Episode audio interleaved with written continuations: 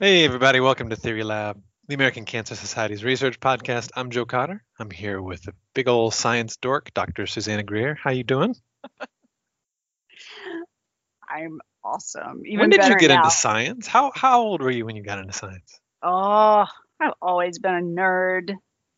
Always wanted to know how things worked and what they did. Always. I've, I can't remember. In fact, my I remember my first science kind of gig was I I went to science olympiad in the fourth grade and for whatever reason I drew the short straw and got orienteering and got so lost in this competition in Macon, Georgia, they had to send the police to. Find no way.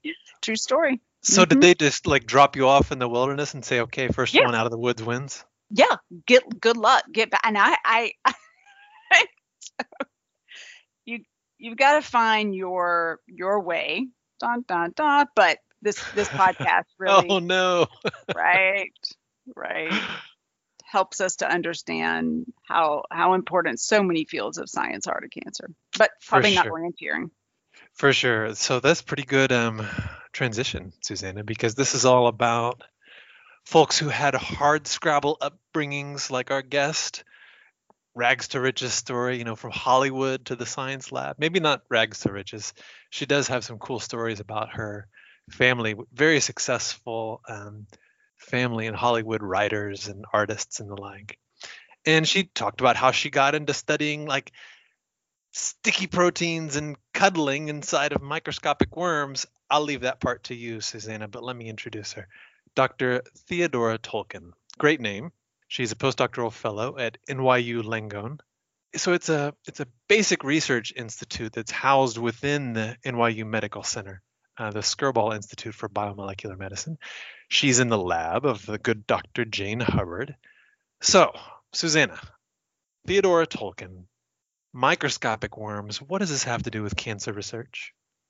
Oh my gosh, you guys are going to love Theodora. She is just fantastic. But the answer to your question, Joe, is that one of the fundamental things that all cells do is communicate with each other, right? So, what's going on inside me?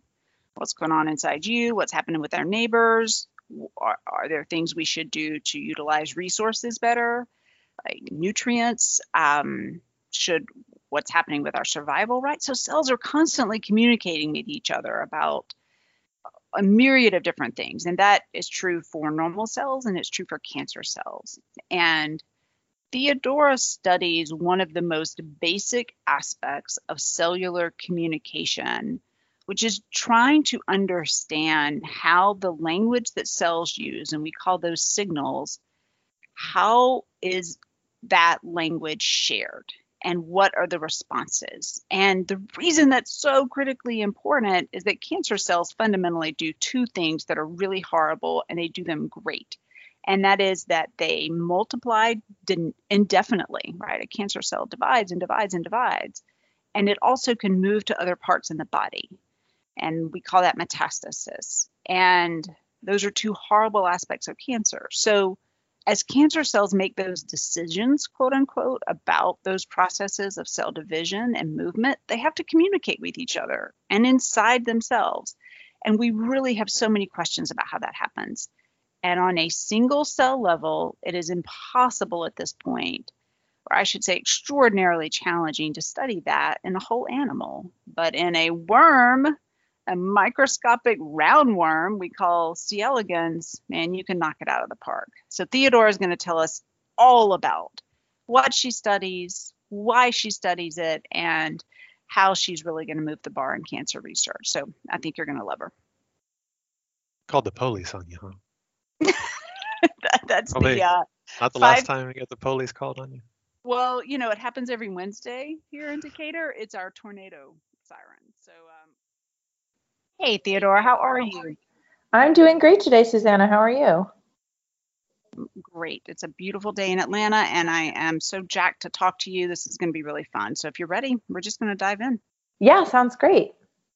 All right. So, first things first, I heard through the grapevine you have a really cool kind of entree into science. So, I think our listeners would enjoy hearing about your background. So, we'll just tell us how did how did you get interested in science?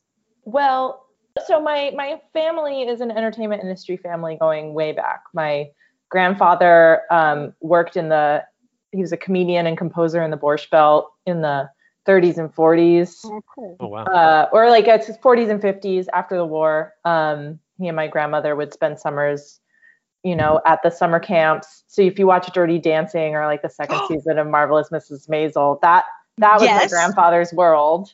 He was a comedian. Two of my favorite shows ever. Oh my god. So that was my grandfather's world, and my grandmother was much more left-brained, and she was actually one of the first women to graduate from Columbia Law School. She went on to become the vice president of legal affairs at Paramount and at MGM. My that sounds like a stressful job. there are people who are still afraid of her. Um, and, and, and she's been dead for years. So she, you, you know, entertainment industry family. And my uncle is a writer. My dad is a writer, director, producer. My mom's a hair and makeup artist. All my cousins are writers. And I also, uh, I wrote for the stage mostly in high school and in college.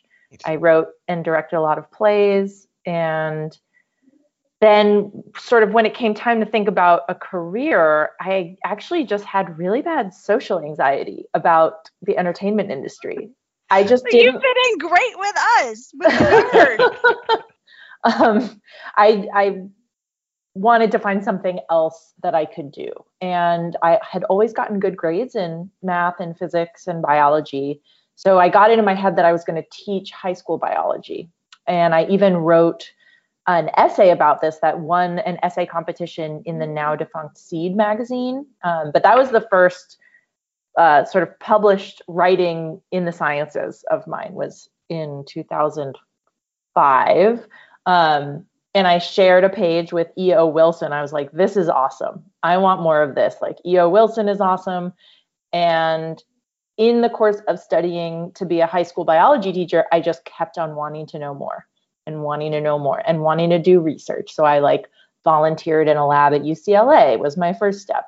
And then I'm like, oh, maybe I'll be a teacher next year because there's this research apprenticeship at this marine biology research station in Se- near Seattle that I want to go do. And I went and did this research apprenticeship at Friday Harbor Labs. And I'm like, well, this is awesome. And I ended up getting a technician job at a lab at the University of Washington. And I was like, well, this is great. I want to keep doing this.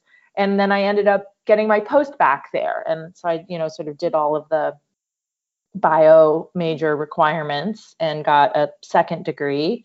Um, and then applied to graduate schools and ended up in New York City and just kept on going from there. I, I there's no end to how much more I want to learn about science, basically.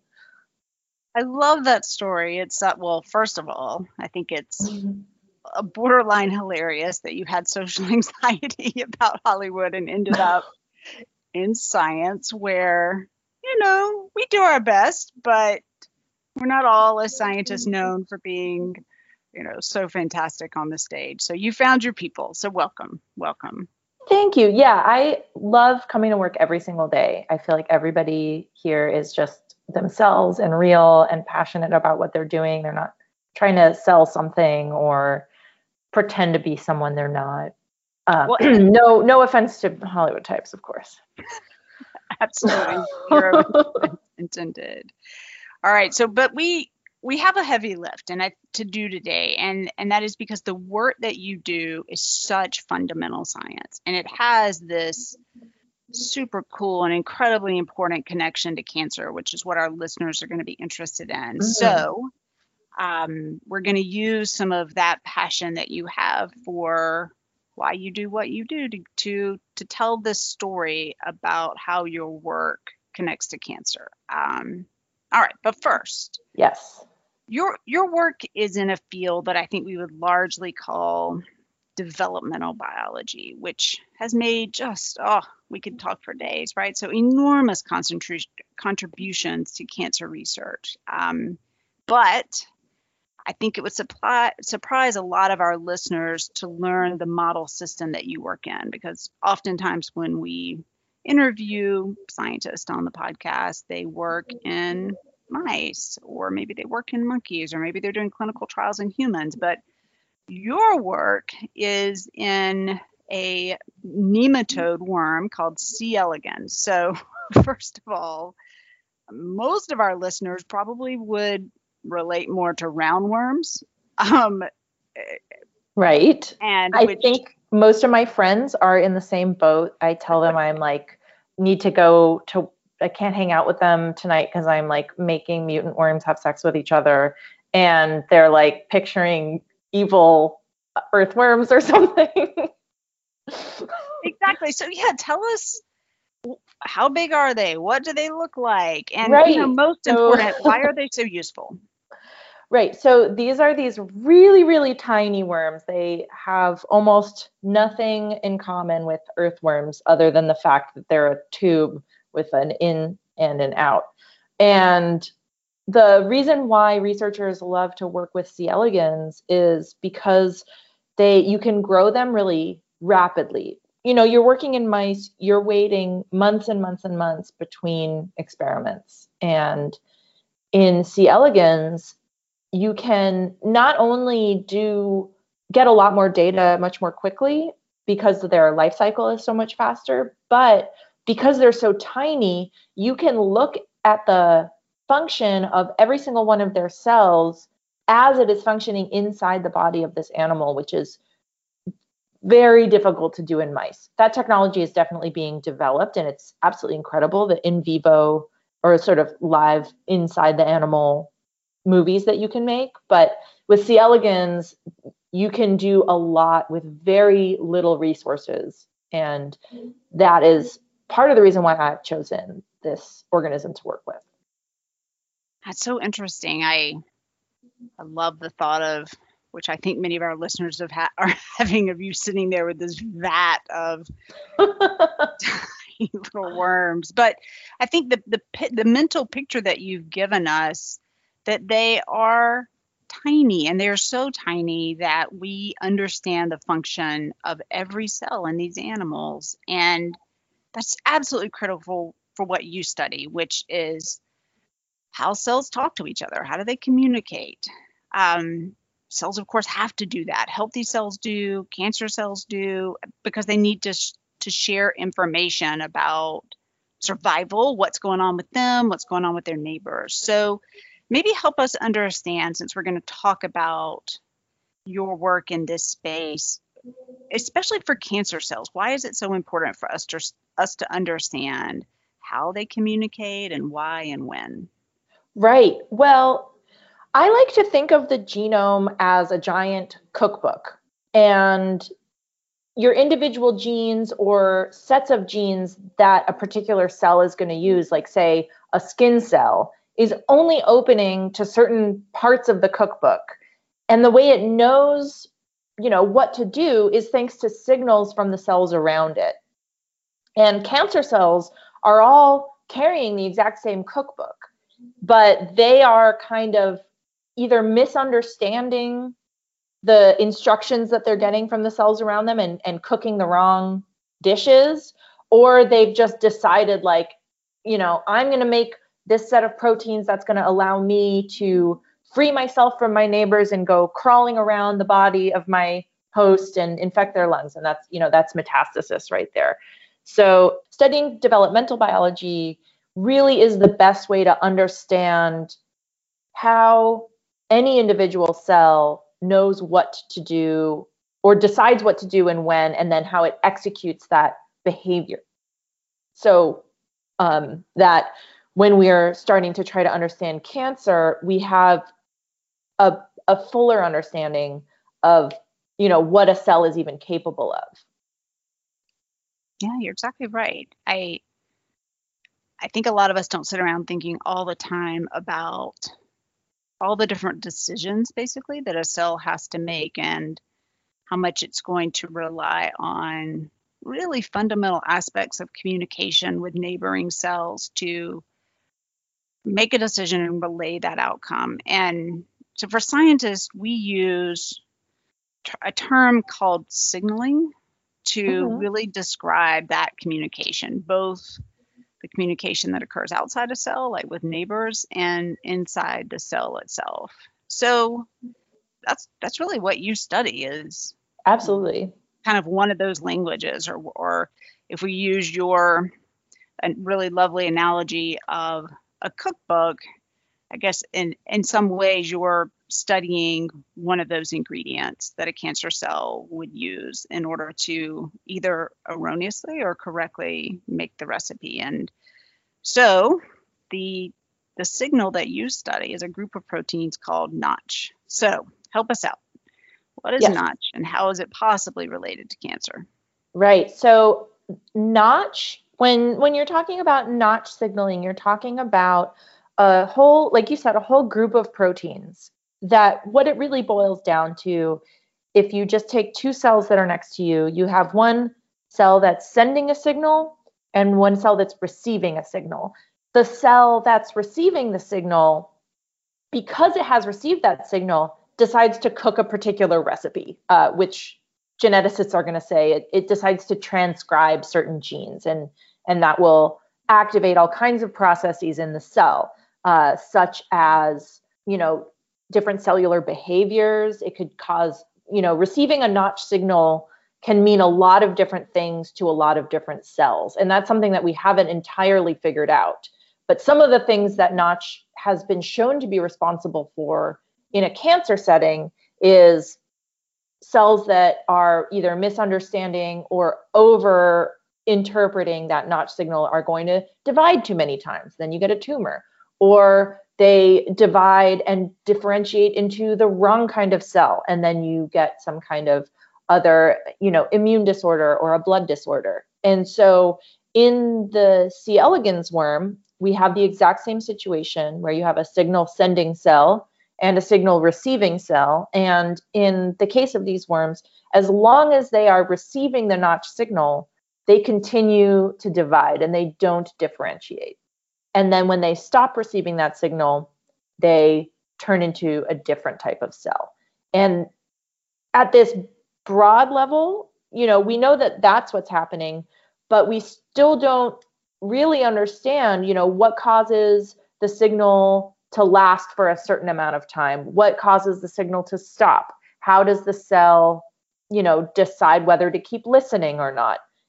It's really a brilliant summary of not only what Notch does and Notch family proteins, but gracious, how much we don't know. But I think the fundamental thing that we know is that in cancer cells, that ability to both receive and respond to a Notch signal is pretty critical. And as you said, we know that in worms, when the cells stop receiving the signal, they stop dividing. And if we could understand that, you know, that's that's really the thing. Cancer cells do two things that are really terrible. One is they divide indefinitely. Mm-hmm. And and that second is that they can move to other parts of the body. And normal cells don't do either of those things. Absolutely. Right? So yeah, if we could understand in the worm the role that Notch plays in those processes, it it seems like we can eventually move that work, and the goal is to move that work to understanding cancer in humans. So let me right. Let me ask uh, a little bit more about that. So yeah, what do we then not know? What is the what are the things that you're like, ah, oh, I, I have no idea what Notch is doing here, and if we knew, this would be such a fundamentally important discovery. Right. So this is exactly the point where my research is right now and why I'm so excited about it because I feel like I am starting to explore a notch signaling situation in a way that as far as I can tell people haven't been thinking about it this way before and and I'm going to take a step back to cancer for a second and talk about bone marrow cancers. Um, so you have blood stem cells inside of the bone marrow are in very close contact with these other cells, uh, endothelial cells, we can call them the niche cells. They're kind of like home base for these stem cells of, of the blood. And they fit really perfectly into this home base cell. The cell like wraps around it. You're going to love this. The technical term, the scientific technical term is actually cuddling. oh, I do love that. So the niche cells cuddle the blood stem cells. And we know that during that cuddling, they're exchanging notch signals. But what we don't know is whether the amount of cuddling has an impact on the way the notch signal is received or interpreted. And it's really hard to get inside the bone marrow of a vertebrate. But what's great about C. elegans is the cells that I'm looking at do exactly the same thing. I have a bunch of stem cells that get cuddled by a niche cell. And what I'm studying is the mechanisms that direct the shape of that cuddling. Basically, like, is the stem cell 10% touching the niche cell? Is it 90% touching the niche cell? And what does that mean for the stem cell? So it looks like the, the proteins in this notch signaling situation might actually be involved not just in transmitting the signal, but in changing the shape of the cuddling. And for that to happen, this is this is really something we don't know a lot about the notch proteins themselves. Some of my work is pointing to the possibility of the notch proteins actually being sticky between each other. So the signal sending cell is actually there's like physics going on. It's actually sticking to the sending signal receiving cell using these notch signaling components, using these notch signaling proteins. So that's that's really sort of the forefront of where I'm at right now. And I think that would be the the next most interesting thing to know about Notch is what other things does it do besides transmit signals? Oh, it's just fantastic. And it the obvious thought that I have is w- what happens in the bone marrow of of humans what what happens to these blood cells and is it the time that this interaction occurs is it how tight like i'm kind of thinking of velcro that you know Absolutely. I think these are the biggest open questions when it comes to blood cancer and other blood disorders is how how do the interactions between the blood stem cells and their niche work? How do those interactions happen? And what do those interactions mean for the life of those stem cells and their, you know, continued behavior in terms of differentiation or movement or all the things that are essential to get right for our blood to work and not be cancer.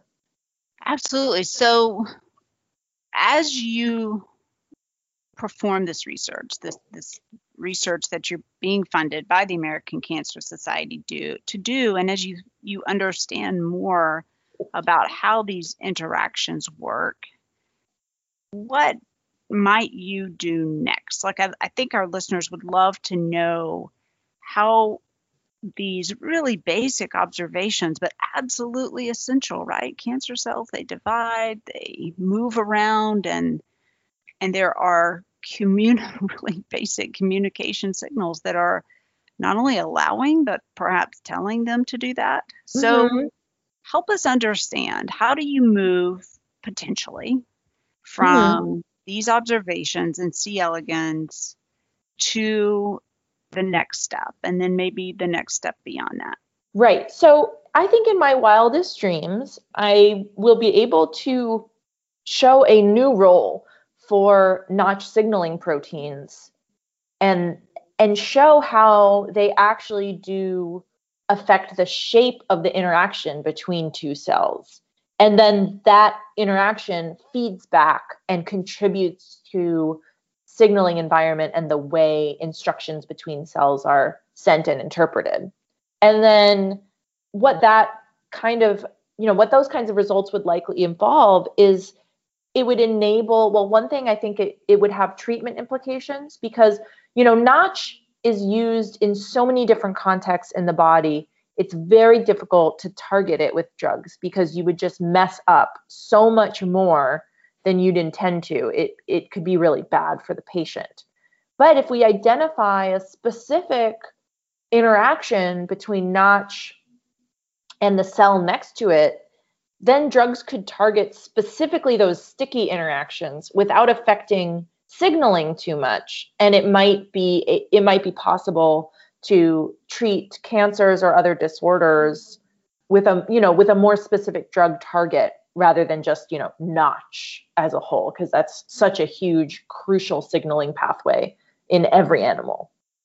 Yeah absolutely. And i think you make a really great point that your expertise is in developmental biology but the, the scientific process is that you make these observations share them and the way we share them in science is to publish them.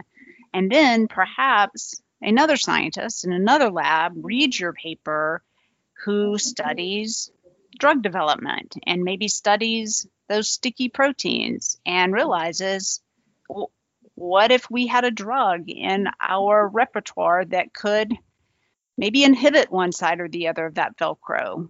Yeah, exactly. And also, I think that my research has the potential to um, elucidate all the different parts of that Velcro that might also be used in other organisms, including humans, so that maybe you don't have to target Notch at all. You can target this other part of the Velcro that would have a huge effect on on someone's cancer prognosis without messing with them too badly. It's just amazing. It's amazing that how the web of science is connected, and we're we're just really excited for you. And so, let's pivot back to that first question I asked, which was more about your career. But let me take one step back and say that I think one thing that is really interesting about your project is that it was specifically selected by a donor group for funding. So I'd like to know two things. I'd like to mm-hmm. know, you know, what's it like to get that phone call that your grant's been funded? Um, so maybe let's start there. It was amazing. It was it was actually quite unexpected. I applied for a grant from the ACS initially in the beginning of 2019. And at the time, my grant was not funded. They said they liked a lot of aspects of my grant, but at the time, there wasn't funding available. So it was put in the pay if pool, um, which I thought was like a sort of consolation prize. I didn't think it meant that I would ever get funding. and then, like, I don't know, sometime last year, sometime in 2020, it's all a blur to me. Um, I got an email from Zachary Morris saying that there was a small group of donors in the Northeast who were interested in funding a postdoc. And would I write a little update of where I'm at with my research since I had initially submitted my grant? And I was I was very happy to do so, especially because I had found some exciting new things since I had initially submitted the grant to ACS. And then lo and behold, I got I feel like I got adopted. It's like adopt a postdoc. Um, these these incredibly generous donors who just of their own generosity eh, have have pooled their funds and decided to go to the ACS and say, "Hey, we want to fund a postdoc or several postdocs. Here's the money that we've raised on our own. Connect us to someone who has science that we're interested in."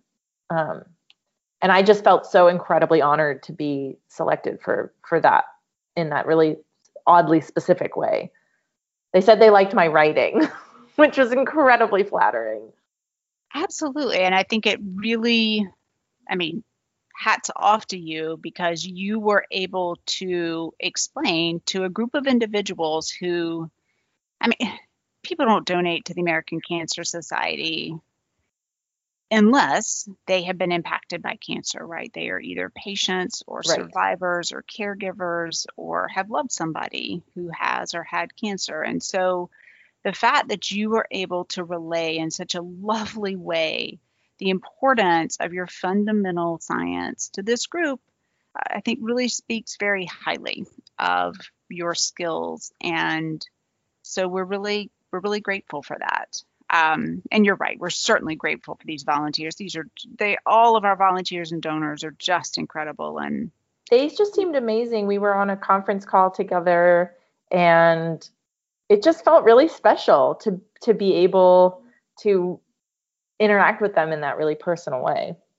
So let's loop back to my other question, was, mm-hmm. which is the grant. You're right; it just got scooped up and funded because the ACS had already deemed it as being outstanding. But you're right; we didn't have enough money to fund it, so it was then funded by this donor group. So, how might that change things? How might this funding to do this fundamental cancer work impact your own research and career goals? Well, I'm incredibly lucky because the lab that I'm in, I already get a tremendous amount of autonomy and responsibility for my own project. So I think what happens in a lot of cases getting your own funding means you know you don't have to answer to anybody as much anymore but i already have such an incredible supportive mentor that that aspect's not going to change too much for me i think what this does for me is it opens the opens the possibility for me to consider my academic career more seriously. You know, I think it's very difficult to get a serious academic position without independent funding already. And maybe previous to this, I wasn't exactly sure where this was all going. And now I have really been able to think like, well, what is the deep future of my research? What what do I want to study next? You know, not just for the purposes of this lab and this postdoc for a few years, but you know where do i see this all going and and that's that's fun to be able to sort of feel like i can look into the future like that that's outstanding. You know our goal at the acs is to scoop up the best and the brightest. So i feel like i can't know, believe the amount of flattery on this. It's a it's a reciprocal relationship right? You feel lucky to have us but um i know we're lucky to have you. So all right theodora let's let's level set though because you're you are in a situation and it still blows my mind that in 2021 i even have to ask this but i do mm-hmm. this is mm-hmm. this is not an easy career full stop it is especially not an easy career for women so you have been successful and i think this is a nice opportunity for you to share just kind of your advice right? So, what would you share with other women who are considering a career in science? Wow. Um, I think you. Re- I think you really need to follow your instincts and find the right mentors. Be yourself. Really, and I think more and more people are bringing their whole selves to the lab and don't underestimate the impact that your experience on a day to day basis and how that impacts your well being. Don't underestimate what effect that has on the quality of your research and the quality of your thinking. You know, there's there's definitely a superhero mentality in a lot of science. I'm going to work 60 hours a week and I'm going to get the highest quality publications. And that works great for some people at some stages in their lives. And I don't discourage that but also you know if you're if you're at work if you're in the lab and it feels great keep going. And if it starts to feel bad rest up take a step back think through your stuff go for a walk, you know whatever it takes um, your well-being. You are your science. And i guess that's not advice i would only give to to women i think. Anybody anybody working in the sciences, you know, we are our science. And if we can't be ourselves at work and fuel ourselves the way we need to be fueled, we're not going to do good work. Well, Theodora, I'm awfully glad we scooped you up and didn't lose you to Hollywood. So um, I think it's a real win for the ACS. So best of luck to you. It's just been delightful. Thank you so much, Susanna. All right. Take care. Bye bye.